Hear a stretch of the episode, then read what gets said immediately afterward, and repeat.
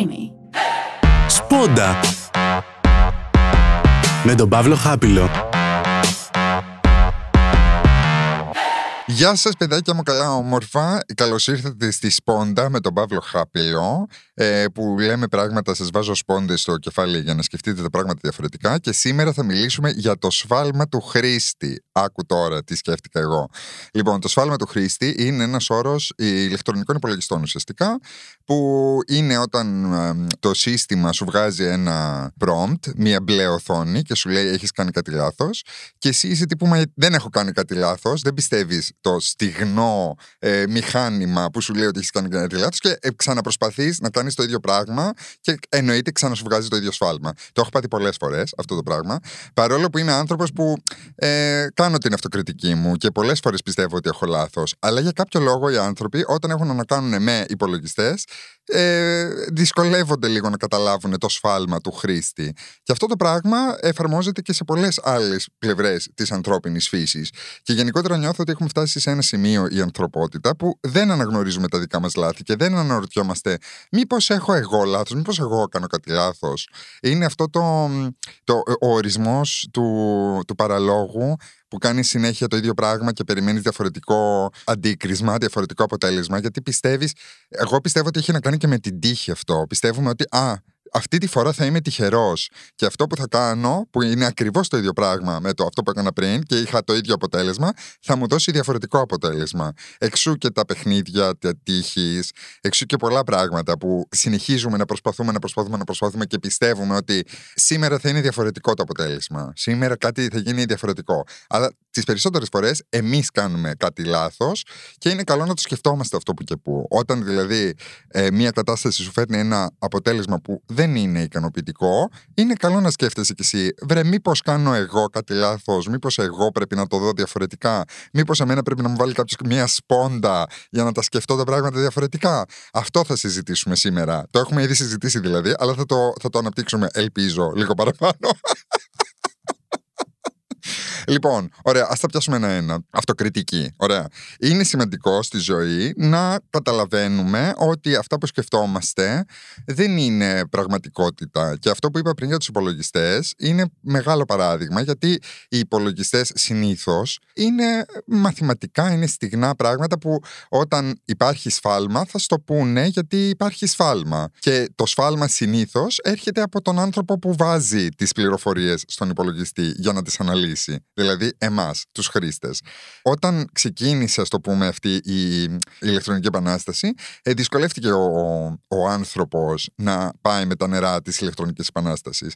Εγώ θυμάμαι όταν έκανα την πτυχιακή μου, η πτυχιακή μου τέλος πάντων είχε να κάνει με τη θεωρία του χάους, Advanced Mathematics. Χρησιμοποιούσα ένα πρόγραμμα, το MATLAB, που είναι ένα μαθηματικό πρόγραμμα αλγόριθμοι και τέτοια. Πρέπει να μάθεις τη γλώσσα του, γιατί σου βγάζει error ότι έβαλες κάτι λάθος, αλλά ο τρόπος που σου βγάζει βγάζει error είναι τύπου C++, η γλώσσα των υπολογιστών, η πολύ στιγμή μαθηματική. Και πρέπει να καταλαβαίνεις τι σου βγάζει. Δηλαδή, σου βγάζει το σφάλμα, το οποίο στην αρχή δεν καταλαβαίνεις καν τι είναι αυτό το σφάλμα που έχεις κάνει. Και πρέπει σιγά σιγά να μάθεις τη γλώσσα του υπολογιστή για να μπορείς να επικοινωνείς με τον υπολογιστή και μετά να καταλαβαίνεις το δικό σου λάθος. Το οποίο είναι πολύ ωραία διαδικασία. Και όταν όντως το καταφέρεις και αναγνωρίζεις τους αριθμούς που έχει πάνω η οθόνη και λες: Α, εδώ έκανα λάθος, και πας λίγο πιο πάνω και διορθώνεις τον, τον κωδικό, τον αλγόριθμο και μετά σου βγάζει αποτέλεσμα, νιώθεις πάρα πολύ, νιώθεις πολύ περηφάνεια και πολύ έτσι αισιοδοξία. Ε, επίσης αυτό με το σφάλμα, ειδικά στην επιστήμη, είναι πάρα πολύ σύνηθες ότι ο υπολογιστής θα σου βγάλει τα αποτελέσματα και εσύ τις τιμές που κάπως δεν ταιριάζουν στη θεωρία σου, αντί να τις ερευνήσεις λίγο παραπάνω και να σκεφτείς μήπως η θεωρία μου είναι λάθος και είναι λίγο διαφορετικό, τις βγάζουμε σαν σφάλμα. Δεν ξέρω με πιάνετε τι λέω. Και αυτό διαιωνίζει αυτή την κατάσταση και το σφάλμα πάνω στο σφάλμα ε, διαιωνίζεται και γίνεται ακόμα χειρότερο. Και γίνεται, δηλαδή με, περνάει και στην επιστήμη όλο αυτό το σφάλμα του χρήστη και τα αποτελέσματα πολλές φορές προσπαθούν να μας πούνε κάτι. Προσπαθούν να μας πούνε, ξέρεις, εδώ συμβαίνει κάτι διαφορετικό από αυτό που πιστεύεις.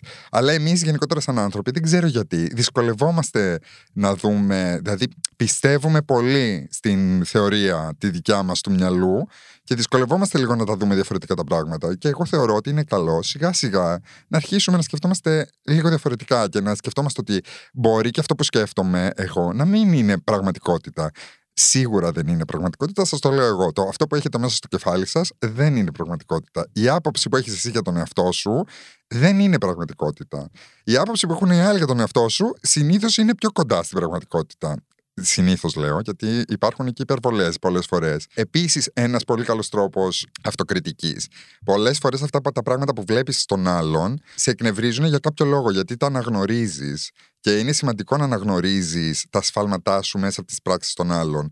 Εάν γνωρίζεις έναν άνθρωπο που μοιάζεται εγκεφαλικά και είναι ας πούμε σε πιο μικρή ηλικία εγκεφαλικά πάλι, συνήθως εκνευρίζεσαι γιατί σου θυμίζει, χωρίς να το υποσυνείδητα, σου θυμίζει καταστάσεις και τρόπος σκέψης δικό σου που τον έχεις πλέον απομυθοποιήσει και αυτό το πράγμα σε εκνευρίζει πάρα πολύ. Θυμάμαι εγώ για παράδειγμα τη σχέση μου με τη μητέρα μου, που η μητέρα μου ήταν πάρα πολύ έτσι δυναμική και πολύ έτσι ε, ξεροκέφαλη, σαν και εμένα δηλαδή. Ε, και πάντα μεγαλώνοντας εγώ με τη μάνα μου, ήμασταν πάντα ήμασταν στα σπαθιά, γιατί ακριβώς ήμασταν πολύ παρόμοιοι άνθρωποι και δεν μπορούσα, να, δεν μπορούσα να καταλάβω ότι όλο αυτό που με εκνεύριζε στη μάνα μου ήταν αυτά που κριτήκαρα εγώ στον εαυτό μου ουσιαστικά. Ε, Μεγαλώνοντας όμως, κάπως ξέρεις, συνειδητοποίησα ότι Α, έχω γίνει η μάνα μου. το οποίο είναι ωραία συνειδητοποίηση.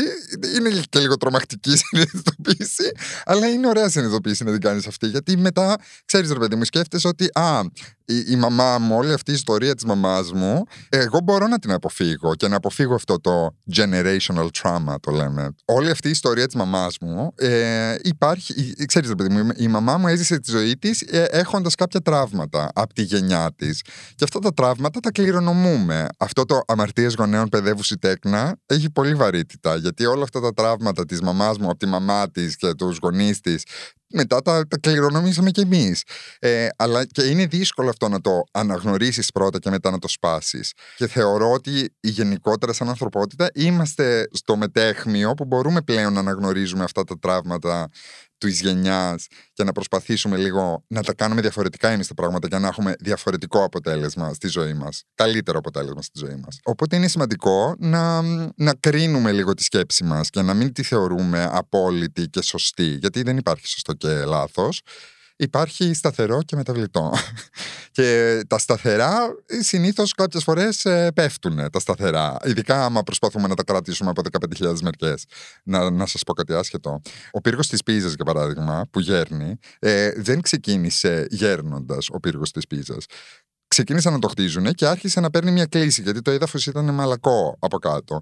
Και ε, αυτοί προσπαθώντας να διορθώσουν την κλίση, βάζανε πέτρες που, που είχαν κλείσει ανάποδη. Και βάζοντας τις πέτρες που είχαν κλείσει ανάποδη, αλλάξανε το κέντρο βάρους και ίσιοσε ο πύργος και μετά άρχισε να γέρνει από την άλλη μεριά. Δηλαδή προσπαθήσανε να διορθώσουν το σφάλμα τους. Το σφάλμα τους αυτό που δεν είχαν υπολογίσει, γιατί τότε δεν μπορούσαν να κάνουν εδαφολογική μελέτη και να πούνε Α, είναι μαλακό και whatever. Και προσπαθώντας να διορθώσουν το σφάλμα τους, έμεινε ο πύργος της πίστας να γέρνει από την άλλη μεριά. Δηλαδή, πρώτα γέρνε από τη μία μεριά, προσπαθήσαν να το διορθώσουν και στο τέλος γέρνει τώρα πλέον από την άλλη μεριά. Ο οποίος θα πέσει σε κάποια φάση ο πύργος της πίζα. Κάθε χρόνο ε, χάνει μοίρες και σε κάποια φάση απλά θα πέσει. Σε πολλά χρόνια υποτίθεται, αλλά ποτέ δεν ξέρεις. Ε, δεν ξέρω πώς καταλήξαμε στον πύργο της Πίζας, αλλά κρατήστε το κι αυτό. Είναι και αυτό ένα, ένα δείγμα, ένα δείγμα σφάλματος του χρήστη. Δηλαδή, οι χρήστες, οι χτίστες, κάνανε το σφάλμα τους, προσπαθήσαν να το διορθώσουν και έχει μείνει μνημείο ο πύργος της Πίζας του σφάλματος αυτού. Ε, έτσι κι εμείς τα μνημεία μας πρέπει να τα, να τα χτίζουμε και μερικές φορές πρέπει να τα χαλάσεις για να τα ξαναχτίσεις. Δεν, δεν, αρκεί μόνο να προσπαθήσεις να διορθώσεις πάνω στο κτίριο το ίδιο. Το κτίριο εννοώντα όλες τις καταστάσεις. Είναι 14 Φλεβάρι, θα το πω, το ξέρω ότι δεν θα βγει 14 Φλεβάρι, αλλά ηχογραφούμε αυτό το, το podcast 14 Φλεβάρι και έχει πολύ σημασία το ερωτικό κομμάτι. Δηλαδή, εμένα πιο πολύ αυτό το τραύμα της γενιάς της, του γένου, ας το πούμε, της μαμάς μου, με πλήγωσε στην ερωτική μου ζωή. Γιατί η μαμά μου ήταν πάντα ένας άνθρωπος πάρα πολύ δοτικός, πάρα πολύ φροντιστικός, ήταν νοσοκόμα, μητέρα, αδερφή, ε, λογιστής, ε, ε, οικοκυρά, ήταν τα πάντα μες στο σπίτι. Οπότε και εγώ έτσι έμαθα να εκφράζω την αγάπη μου. Ε, το οποίο όμως το εκμεταλλεύεται ο άλλος. Και ε, όχι μόνο το εκμεταλλεύεται, αλλά ε, επαναπάβεται ο άλλος μέσα σε αυτό. Ε, αλλά για να το αναγνωρίσω αυτό το πράγμα και να πω, κοίταξε να δεις, πρέπει να βάζεις και τα όρια σου σε μια σχέση και δεν γίνεται να είσαι εσύ ο, ο πανδότης και ο άλλος να είναι απλά ο πασάς. Αναγνωρίζοντάς το αυτό και ζώντας το αυτό, τώρα πλέον σκέφτομαι ότι την επόμενη φορά θα το ζήσω πολύ διαφορετικά. Έτσι λέω τώρα, όταν θα έρθει εκείνη η ώρα, που δεν ξέρω αν θέλω κιόλας να έρθει εκείνη η ώρα, θα δούμε πώς θα πάει. Αλλά το έχω στο πίσω μέρος του μυαλού μου αυτό το σφάλμα του χρήστη. Ότι εγώ τη χειρίστηκα λάθος στην προηγούμενη μου σχέση και με πλήγωσε πάρα πολύ και μου πήρε καιρό να την ξεπεράσω. Οπότε τώρα θα ήθελα να τα κάνω διαφορετικά τα πράγματα. Και είναι σημαντικό αυτό να δοκιμάζουμε καινούργια πράγματα και να δοκιμάζουμε καινούργιες οπτικές και καινούργιους τρόπους χειρισμού, ας το πούμε, των καταστάσεων της ζωής μας. Λοιπόν, και να το πάμε και σε ένα πιο φιλικό επίπεδο, γιατί οι ανθρώπινες σχέσεις είναι πάντα πολύ σημαντικές. Εγώ θεωρώ ότι ο πυρήνας του ανθρώπου είναι οι ανθρώπινες σχέσεις και είμαστε αυτό που είμαστε λόγω του κοινωνικού μας χαρακτήρα και το τι θέλουμε να εκφράζουμε την άποψή μας και να μοιράζομαστε τις απόψεις μας και όλα τα σχετικά. Και ειδικά σε ένα φιλικό περιβάλλον, εάν έχεις φίλους γύρω σου που σου λένε στα πάντα ναι και συμφωνούν σε όλα, αυτό δεν είναι πάρα πολύ καλό. Είναι λίγο πρόβλημα. Είναι σημαντικό οι φίλοι να σου λένε ότι αυτό εγώ θεωρώ ότι το σκέφτεσαι ε, λάθος και ότι σου κάνει κακό ο τρόπος που σκέφτεσαι αυτό το πράγμα. Και αν εσύ με το να ακούσεις αυτό το πράγμα από έναν φίλο εκνευρίζεσαι, επίσης είναι λάθος χειρισμό. Γιατί ένας φίλος, πραγματικός φίλος, αυτό που θέλει είναι το καλό σου και με το να σου λέει όλα ναι και να σου λέει ναι, μπράβο, συνέχισε, κάνει τα όλα όπως τα κάνεις, δεν σε βοηθάει στο να εξελιχθείς. Ε, και είναι σημαντικό να έχεις ανθρώπους δίπλα σου που θα σου πούνε ότι κοίταξε να δεις, Παύλο, δεν το λίγο διαφορετικά αυτό. Δεν, δεν σου κάνει καλό ο τρόπος που χειρίζεσαι αυτή την κατάσταση. Ε, σκεφτείτε το σαν ηλεκτρονικό υπολογιστή το φίλο σας. Γιατί έχει μια διαφορετική οπτική από εσάς. Και να βρείτε τέτοιους φίλους και τέτοιους φίλους να τους ε, φροντίζετε και να τους κρατάτε κοντά. Δεν, δεν σας λέω τώρα ότι δεν θα υπάρχουν εντάσεις. Σίγουρα υπάρχουν εντάσεις στις ανθρώπινες σχέσεις. Αλλά είναι σημαντικό να βλέπουμε πέραν των εντάσεων. Τώρα θα πάμε και στο άλλο άκρο άκρο. Επίσης, ένας φίλος που έχει μόνο κακά πράγματα να σας πει και είναι τοξικός, είναι καλό ρε παιδί μου κάποιες φορές, ξέρεις ρε παιδί μου, να τους αφήνουμε πίσω αυτούς τους ανθρώπους. Ότι δεν χρειάζεται να κουβαλάς έναν άνθρωπο που το μόνο πράγμα που κάνει είναι να σου καταστρέφει την ψυχολογία. Είναι σημαντικό να πεις, ξέρεις, επένδυσα αρκετά, πήρα κάποια πράγματα, από εδώ και πέρα όμως δεν αντέχω άλλο και πρέπει να το αφήσω πίσω με αυτό το πράγμα. Δεν θα αλλάξει η κατάσταση όσο και αν προσπαθήσω εγώ, όσο καλός και αν είμαι εγώ απέναντι στο άτομο αυτό, δεν πρόκειται να αλλάξει αυτό το, αυτή η κατάσταση. Επίσης, ένα σφάλμα του χρήστη που δυσκολευόμαστε να δούμε. Γιατί όταν επενδύεις σε μια σχέση, μετά κάπως δυσκολεύεσαι να την αφήσεις πίσω σου. Αλλά είναι σημαντικό να αφήνουμε ανθρώπους πίσω μας που μας ε, πληγώνουν και μας ε, ταλαιπωρούν και το μόνο που μας κάνουν είναι να μας χαλάνε την ψυχολογία. Λοιπόν, και σαν πανδότης που λέγαμε πριν, είμαι πάρα πολύ δύσκολος δέκτης ε, βοήθειας, κομπλιμέντων. Ε, καλά, το να ζητήσω βοήθεια. Πλέον το έχω δουλέψει. Πλέον ζητάω βοήθεια όταν χρειάζομαι. Αλλά γενικά, επειδή έχω μάθει, νομίζω ότι όλα, όλα τα γκέι άτομα το κάνουν αυτό. Ε, ειδικά της γενιάς μου. Γιατί έχουμε μάθει να τα, να τα λύνουμε κάπως όλα μόνοι μας. Γιατί δεν είχαμε κάποιον. Δεν μπορούσα να μιλήσω εγώ για την ερωτική μου ζωή ή για οτιδήποτε ζωή μικρός, έφηβος, ρε παιδί μου, γιατί δεν είχα τους κατάλληλους φίλους. Καλά, εγώ τους είχα σε κάποια φάση. Στην μετέπειτα εφηβεία μου ήμουν πάρα πολύ τυχερός. Αλλά γενικότερα ε, νομίζω ότι όλοι, όλοι οι γκέι άνθρωποι και γενικότερα οι άνθρωποι που είναι λίγο που νιώθουν διαφορετικοί, να πω, δυσκολεύονται. Γιατί έχουν μάθει να τα λύνουν όλα μόνοι τους, να βρίσκουν τη λύση μόνοι τους και ίσως και γι' αυτό να είμαστε κι εμείς λίγο καλύτεροι στο να βρίσκουμε τα λάθη μας στο μυαλό μας, γιατί το δουλέψαμε μόνοι μας οι περισσότεροι. Κάποιοι το κάνουν αντιδραστικά και γίνονται, γίνονται το άλλο άκρο, που δεν ακούνε τίποτα και δεν δέχονται τίποτα στο σπαθί τους. Ε, δεν είναι καλό αυτό. Είναι, άμα, άμα ο άλλος έρχεται από αγάπη να σου πει ότι κοίταξε να δεις αυτό, ίσως να το σκεφτείς διαφορετικά, είναι καλό να ακούσεις αυτή την οπτική. Μπορεί να, μπορεί να κάνει λάθος, μπορεί να κάνει προβολή και ο άλλος που σου το λέει αυτό το πράγμα, αλλά μόνο και μόνο που θα σε βάλει σε σκέψεις, είναι καλό να το σκεφτείς και να το ξανασκεφτείς και να το σκεφτείς με έναν τρόπο που δεν τον είχες, ρε παιδί μου, σκεφτεί πριν. Είναι σημαντικό να ανοίγουμε το μυαλό μας και να το εμπλουτίζουμε με νέους τρόπους σκέψης. Λοιπόν, αυτό ήταν το σφάλμα του χρήστη. Ελπίζω κάτι να ακούσατε, κάτι να καταλάβατε. Μην κάνετε τα ίδια πράγματα και να περιμένετε διαφορετικά αποτελέσματα. Δεν, δεν βγάζουν διαφορετικά αποτελέσματα. Δοκιμάστε κάτι καινούριο κάντε κάτι, σκεφτείτε το λίγο διαφορετικά, σκεφτείτε το αλλιώς. Βάλτε μια σπόντα και γκρεμίστε όλα τα κάστρα και ξαναχτίστε τα. λοιπόν, σας φιλώ πολύ. Να έχετε μια ωραία Παρασκευή, ένα ωραίο Σαββατοκύριακο και θα τα πούμε την επόμενη φορά. Φιλάκια!